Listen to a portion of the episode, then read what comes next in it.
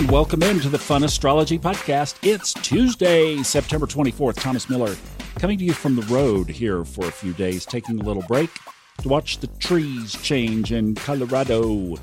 So, we still have a lot to talk about, and I'm a mile closer to the sky, a mile and a half closer to the sky. So, it's like I'm excited.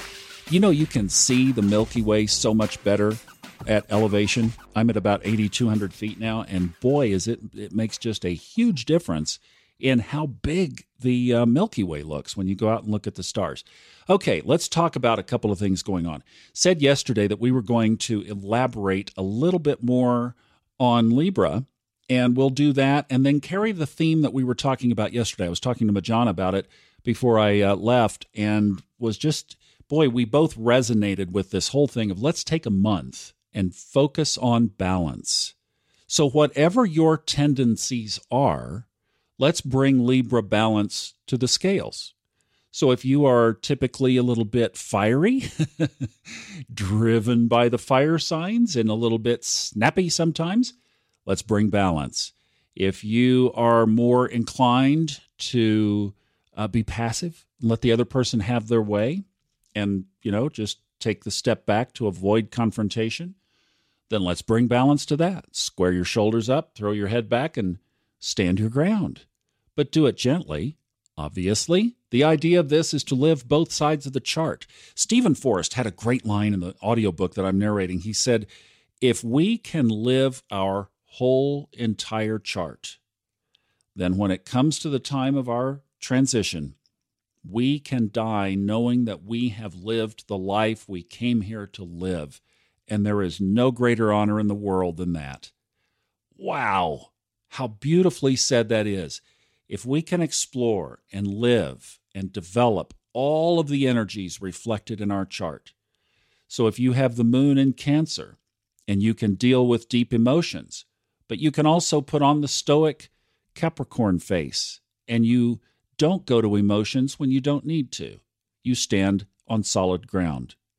It's you know it's just living the full spectrum of all of these archetypal energies that astrology represents. It's such a beautiful picture. My goodness, how could anything just show us a depiction of our life in such a beautiful way? And when you understand all the components of it, like we're talking about every day here, and you just take a little bit here and a little bit there, and that's what I try to do is just give you a few things to think on, not too much, right? Don't overwhelm, just work on something. So, one thing to work on bring balance to your life. Live the whole chart. Experience different energies. Go in the different direction of a natural inclination. Or maybe a reaction is coming up and you find yourself always responding that way to that person. Do the opposite. Go the other way. All right, Libra characteristics. Let's kick that one more day down because I want to talk about this square between Jupiter and Neptune. There have been so many things going on that I really haven't been able to uh, to extract that. It's not an aspect that comes up very often. So when it does, it's worth spending some time. And we're going to be with it until October 20th. So we need to get used to this energy being around for the next month as well.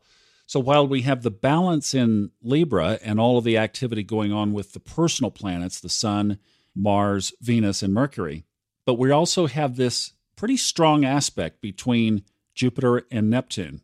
I found a blog that I wanted to read from uh, just a couple of bullet points. This is from the astrostyle.com blog. I typically don't reference that, but boy, they nailed it on this one. Here are some characteristics of Jupiter square Neptune. Now remember, Jupiter is our planet of expansion and basically good luck. Neptune is our intuition, it's our dreaminess, it's our uh, world that is ethereal, all right, listen to this. How can we separate fact from fiction and fantasy? In other words, Jupiter is taking that fiction fantasy piece and magnifying it. Ooh.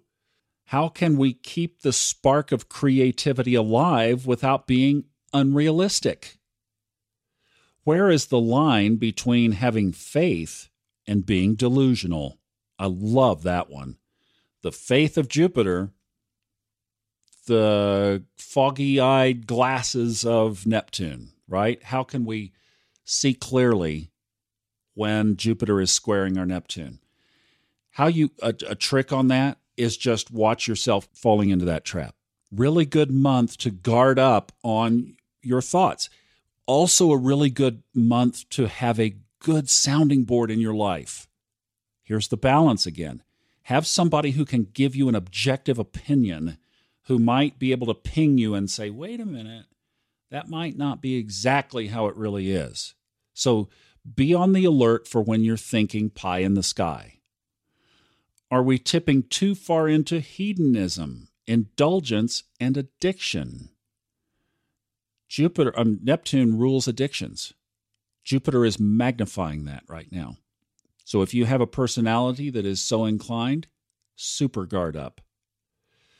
Where do we need to be more honest and transparent? Where are we being too much of an open book? And where have boundaries become barriers? They go on to say that um, this aspect and being in the signs that they're in might lead to things being a little bit too loose in our lives which is not a problem because Saturn and Pluto are together in Capricorn. Have I not mentioned this before? And they are going to make absolutely sure that you are laying a good foundation. So if you get too loosey goosey, Saturn will be standing right at the door, just like your mother did when you were in high school. And it will bring you back to the plumb line. Where have you been? Do you want to do this the easy way? Or we can do it the hard way. But we're going to do it. so just checkpoint. It's always best to do it yourself and uh, get on the good side of Saturn, which right now I am just so aware that this whole energy that we're going through is geared toward us building a firm, solid foundation. So where we have not buttoned up the loose ends, we're getting gut blows. I talked to so many people over the weekend that were talking about how many just challenges we've been having out of the ordinary that is way more than normal.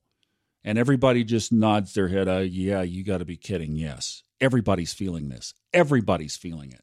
It's the massive, most massive transformational energy the world sees every 500 years. You don't think that these two guys are not I've I've been calling them the blues brothers of karmic restoration. It's like Pluto and Saturn, the blues brothers, man. So they are not going to miss their opportunity. So watch the little tricks that Jupiter can throw in the hooks on this Neptune thing. It is worth paying attention to that. Have a great Tuesday. I'll be back and we'll talk about some more Libra tomorrow.